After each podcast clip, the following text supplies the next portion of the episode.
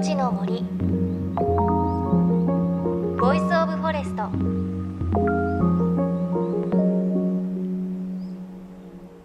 おはようございます。高橋真理恵です。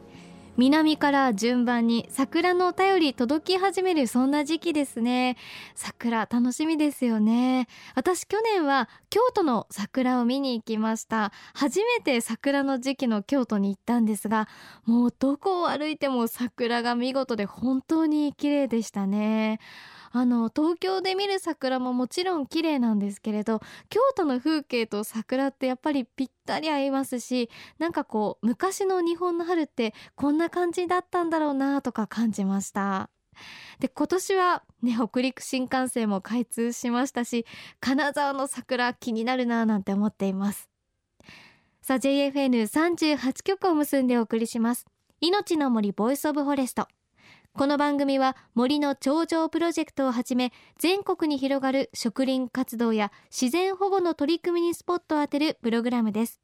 各分野の森の賢人たちの声に耳を傾け森と共存する生き方を考えていきます。さあ今週も引き続き桜の時期が近づく京都下鴨神社の森づくりのお話です。忠須の森と呼ばれる下鴨神社の鎮守の森が何度も襲った水害や人の手による開発を乗り越え今も形をとどめているのは実は京都の人々が森を守ろうと努力してきたからなんですね。今日はそんなお話お届けします。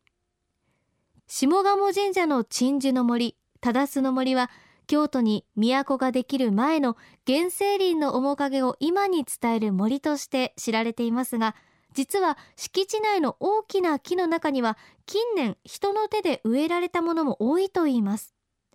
実はこれこそ京都の人々がこの森を守ろうとした証拠。この森を守り育てる活動今も続いています。下鴨神社で神職を務めながら森づくりに取り組む京城弘樹さんに伺いました。昭和9年に室戸台風があってで10年に大洪水が京都であったんですね。でその室戸台風の時は本当にたくさんの寺社仏閣というか文化財もあの壊れたんですけれども。でその中でこの忠須の森もすごく大きな被害を受けましてえ、こういう大きな大木が97本になったそうなんです。もう数千本あった木が。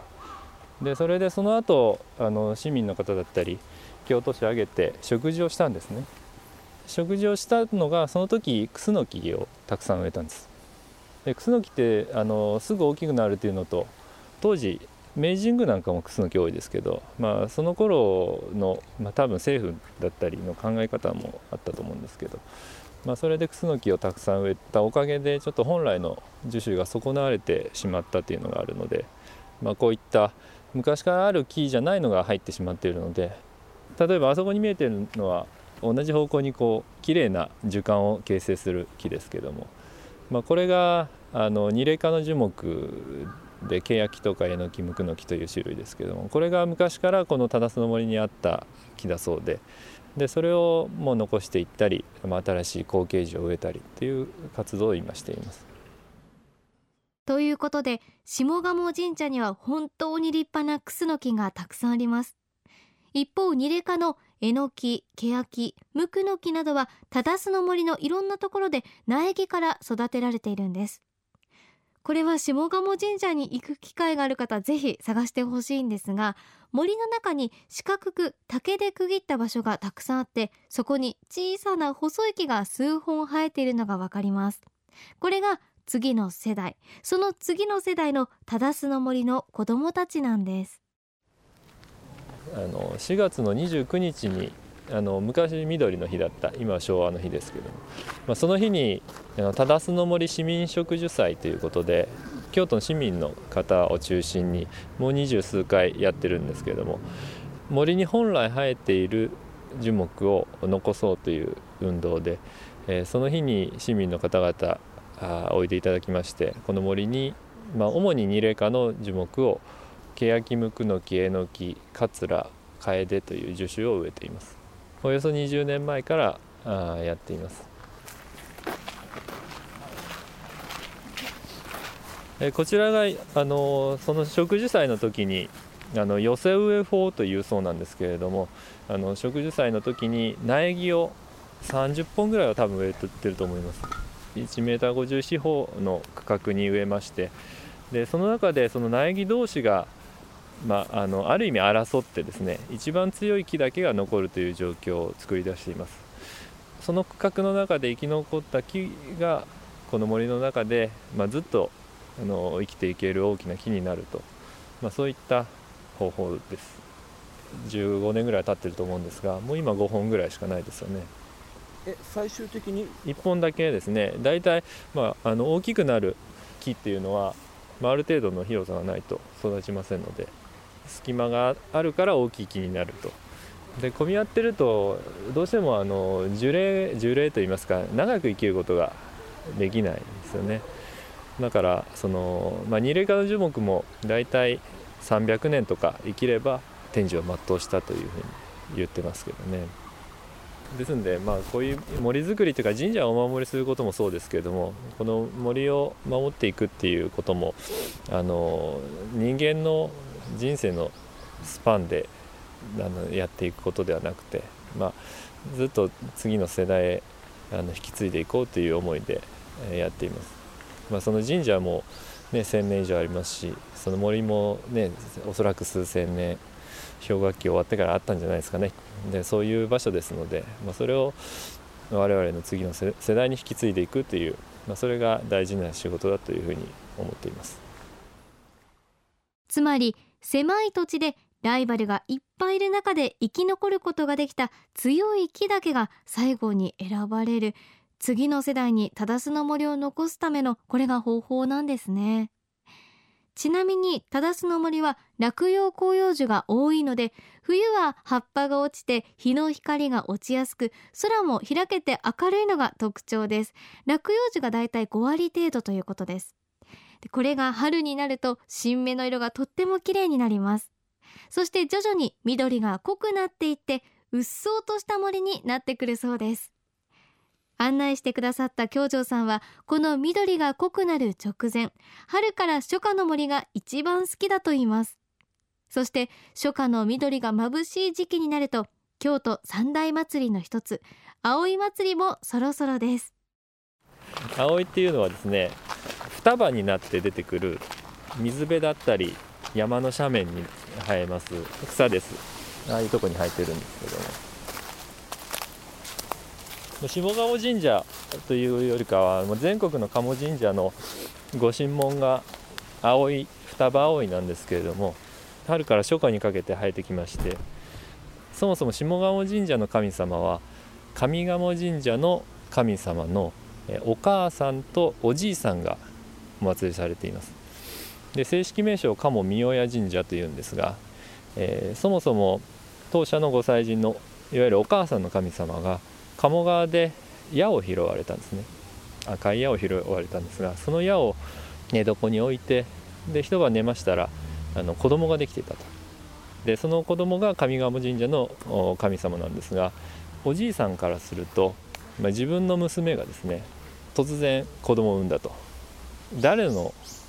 子供なんだということでですね神様をたくさん集めて宴会をするんですね。でその子供に杯を持たせて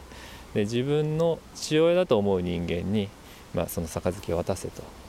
でその子供はですねおじいさんが集めたその神様の中にはいないと。ここにはいないんだと言ってですねあの屋根を突き破って天に登られてしまったんです。で天に登って戻ってこなくなっちゃったんですね。でおじいさんからすると孫がいなくなってでお母さんからしたら自分の子供いなくなっちゃったわけですから。でとても嘆き悲しむんですね。でその時ある夜にですねお母さんがその自分の子供の夢を見るんです。で私に会いたかったら葵の葉っぱと桂の枝を御社殿に飾って、まあ、お祭りをしてくれと。そしたら会いに行くよという、まあ、そういった鴨の神話がありましてでそれをもとに葵祭りができてきたというふうに言われています。でその神さんが、まあ、葵を飾れと言ったので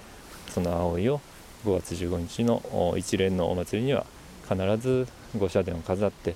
でお祭りに奉仕する全ての人が葵を身につけてご奉仕すると。まあ、そういったものです。